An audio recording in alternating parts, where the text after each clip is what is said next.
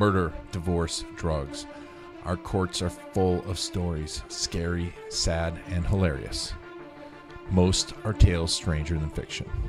These are true law stories, brought to you by VideoCaseStory.com, the ultimate resource for customer and client video stories.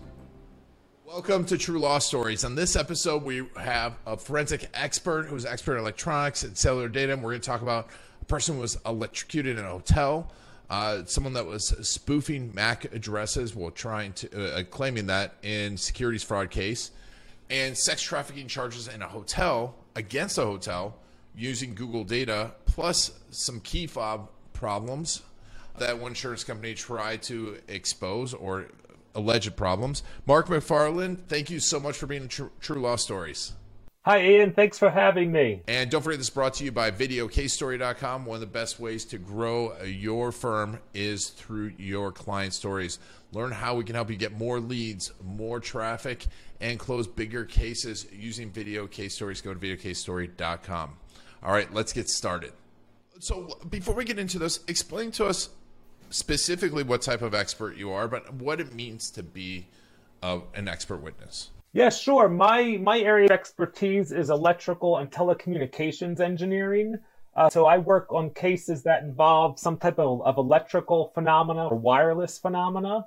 That includes things uh, from electrocution, a mining accident where someone's uh, communication system didn't work and he ended up getting hurt. Uh, things like I have a case hearing damage due to a faulty guitar amp, and even like medical malpractice uh, due to a uh, electronics part that didn't work right.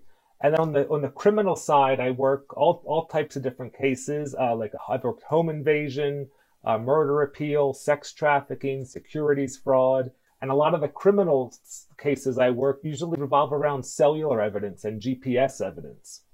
Oh, it's amazing. Yeah, we actually just did a true law story too because they had to use the Doug Richards one where they had a case that they had to get all the evidence from the swipe cards in a building and as well as the self service to figure out who was where and when. And it's super interesting. So when you're an expert witness how does that work? How does how does that work for someone? Yeah, sure. So how it works is I would be retained by by an attorney, either for the prosecution or the, or the defense, and uh, what they they retain me for is is to look at look at a case. Like let's take an electrocution case that I had come and look and someone got uh, a really severe shock. He was in a hotel room. He leaned on the by the doorway by the entry and there's a circuit panel door there like you've seen everyone has in their house. You open it up and there's a circuit breaker behind it. But he leaned on this panel when he was uh, getting dressed. He leaned on it you know, for stability and he got a pretty severe shock and then he fell and hit his head and the worst part was he hit his head the damage caused when he fell and hit his head not so much the the shock he got didn't do all the damage it was the fall. But i was asked to come i was asked by his attorney who was who was suing the hotel that you know this is unsafe this shouldn't happen. Can you come look and investigate this and and explain how this could happen? How did this guy end up getting shocked this you know? So uh, what i did was I, I was retained. I went down to the hotel. It was uh, just outside of the Denver area, and looked at this circuit breaker box in this hotel room and just uh, recorded, took all the information I could, took the panel off, took a look, and then I'm just trying to answer the question: How did this happen? What what evidence is here that could support that it caused this guy to get a shock and then fall and really get hurt after that? So that's kind of how I'm ret- how I'm retained. And you know, I looked in this case, I looked at the circuit breaker, took a lot of pictures, examined you know what was in there, and it turned out that there were something very strange that this hotel was built, say, about 15 years ago. But when you look inside the circuit breaker box, you could see there's some of the circuit breakers looked about 15 years old, covered in some dust.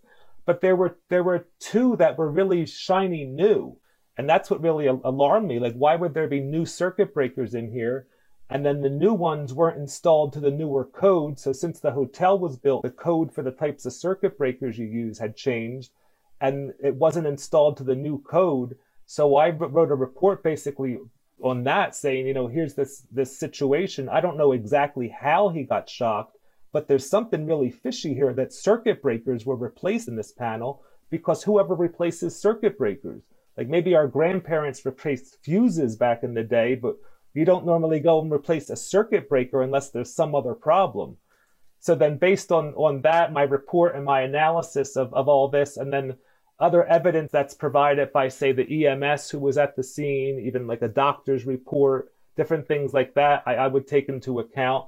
And then wrote a report, you know, say my opinion that, you know, this shouldn't happen and this isn't the code and the, you know, what, you know, what, what might exactly have caused this, I don't know exactly, but there's something not right here and this isn't to code and this needs to be fit, investigated and then they had settled the uh, settled this this uh, suit just on my on my uh, on my report. So that was a, a good outcome. That's amazing. That's uh, yeah, it, it's so cool that like we don't think about those little things. It's just like oh, someone got electrocuted, we sue them, right? And but it's all that investigation. And so tell you know we're gonna talk about the sex trafficking, but tell me about the, how you were brought into a securities case, a securities fraud case. How does that work? Yeah, so my a lot of my background is telecommunications, and that deals a lot with networks and information going over networks, whether it's a wireless network or the internet or a Wi-Fi or uh, a local area network. And this case really revolved around the computer that was being used, and was it the same computer that was used for these other trades because of its multiple people trading from different accounts but on the same computer. There's some laws against that and some there's some fishy things that might be going on that, that they wanted to kind of get to the bottom of that and I guess they, they had found me. This was a law firm out of Los Angeles, and they had found me. They looked on the internet and must have looked pretty hard because uh, I'm not that easy to find on the internet. That's one of the things I need to address. But they searched pretty hard and found me due to my, my telecommunications background and I was able to help give some education, I guess, and, and, and learning and write a report about how these MAC addresses work and can they be spoofed was really what the question came down to. And so what was the end result? So so the end result was that they were trying to say that these trades were made from the same computer and then the the point I was there to make was was to say, well, we really don't know if it's the same computer. You can't you don't really know for sure because MAC addresses can be spoofed. It's something very easy to do. It's something anyone can look up on the internet. You can you can do it on uh, Windows, on on Mac, on Linux, and the MAC address is like the serial number for your network card. So that's what communicates to the outside world, and every one of them has a, a unique serial number. But these serial numbers can be manipulated through software. So then what it came down to was my just providing an opinion on you know how unique are these these MAC addresses, and really they're they're not really that unique. They change, and they're there is they change like a sand dune basically. They can change with the winds. When someone wants it to change, you can change it, and you can even set your computer. I know on Windows to every day or so have it change the MAC address automatically. Oh wow. Wow, and that's so basically it proved that you it could have been someone else, right? It could, yeah, to cast doubt, and yeah, and that that it could have been someone else, and it's not necessarily. There's not enough evidence here. The evidence we have is not sufficient to show that it, it that it did come from this person from this computer. That's kind of what my, my opinion was there. Yeah, so it must be your uh, services are definitely the need for them are on the rise of late, huh? Absolutely, yeah. Some yes. Because these areas in telecom, everyone has a phone, everyone's using networks all the time, whether you realize it or not. And there's a lot of information there that that uh, that goes over these networks, and a lot of information that can be used to to help uh, people understand what the facts of a case are. It's interesting. Yeah, we. I mean, we. Everyone kind of knows they're being tracked, but they don't realize the level at which the, this information is going through. And so, how did this? How tell me about the sex trafficking case that happened? Yeah, sure. So there was a. Uh, the, I was retained by a defense counsel from a big law firm, uh, and they had a client in Florida. Was a big uh, hotel resort, international resort hotel, uh, and they were being accused of sex trafficking by someone who was who was who was at their hotel. This woman claimed uh, she was she was being held against her will in this hotel. She had three months of her Google uh, history saved, three months of this Google data that included things like what apps you installed, where all your location, what websites you visit, your all, all this different information that Google keeps. She saved three months of it, and that served as her her evidence that she went on to say, or her she was this was a Jane Doe, a plaintiff. Her attorney went went on to say, you know, they're they're obviously sex trafficking her. She was held here against her will. She, and these these location records did show she was in in the hotel for days at a time and sometimes a week or two at a time and they're claiming you know they should have known about this the hotel should know what's going on in their own hotel and they, they allowed this to happen so that was kind of the, the the problem that was set up and and the problem that was facing the, the attorney who retained me so I was retained to look at this uh, Google location history, this this three months of location history that they had. The defense attorneys who, who retained me thought, you know, this isn't. We're not getting the whole story here. There's more. We believe there's more in this record than than the uh, the the plaintiff attorney is telling us. So I looked at it and and and made was it made a list of about 130 other places this woman went to over this three month period that was not the hotel. And she went to from uh, the hotel was in Palm Beach, Florida. She went also to she went to New York State to visit family. She went to Atlanta. She went all she went all over and all around in Florida. She was out and about. Meanwhile, the plaintiff's account of this says, "Oh no, she was in the hotel these days, in the in the hotel for these days, in the hotel. She couldn't leave."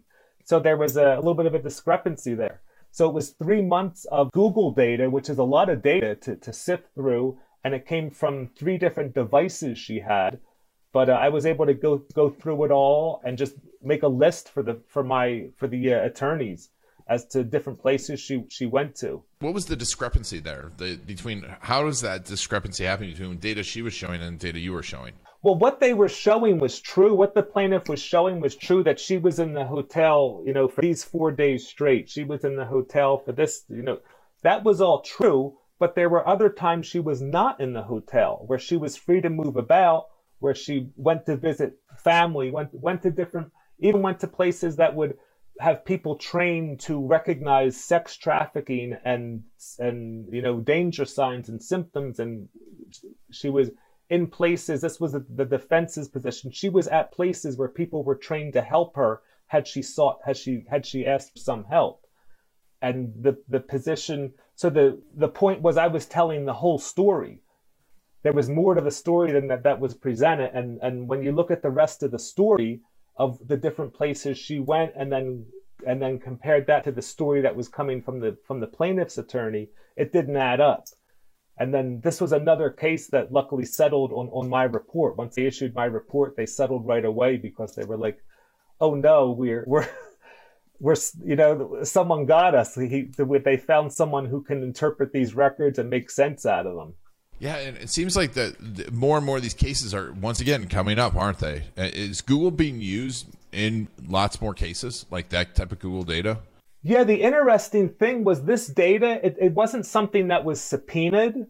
It was something that that the the Jane Doe that she she she saved on her own. So you can save your own Google data and then you can go download it. And that's exactly what they did. So she saved her data over a three month period and then downloaded it and presented that as evidence. Look, I'm being sex trafficked. So I mean, so the, the data can can it cuts both ways, I guess. It, it can it's there, the data's there, and it's it was her choice to keep it there. She could have said, "Don't save my Google location history, this and that," but it was there. And then when it comes down to subpoenaing data, some because sometimes you might not have the data, you you can't get it through an individual. If if the the lawyers have to go get it, they can subpoena it, and sometimes you'll get it, and sometimes you won't with a subpoena. It depends on a lot of times if it's a criminal case, the companies will comply.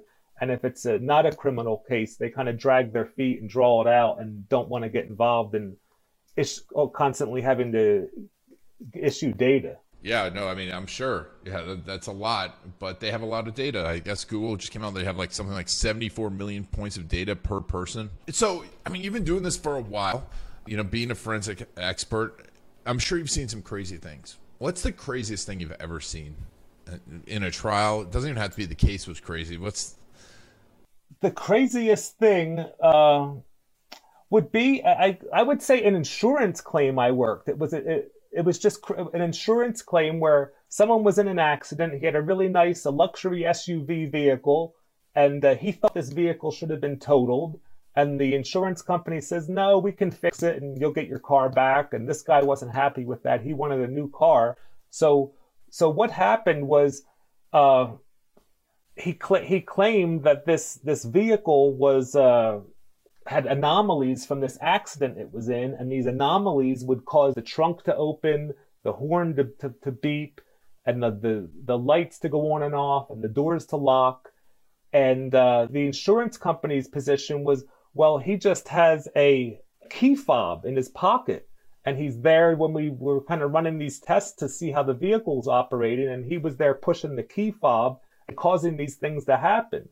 So then they claimed that they had evidence of this that that they're the insurance so i was retained by the plaintiff by the, the guy who who's who was in the accident and was trying to and and believed his car should have been totaled but the insurance company presented some reports that we did these measurements and our measurements show there's he was there pushing the key fob so I, I have a really strong background in wireless and wireless measurements and things like that so i'm like all right let's look at the measurements you have and let's see them and the measurements showed no such thing so that was just there. They had this position that you know this guy is doing something wrong, and well, maybe he was, maybe he wasn't. But if you don't have the evidence to show it, I looked at it, and you couldn't tell from from their their plot and kind of their their measurement that they did whether there was a key fob.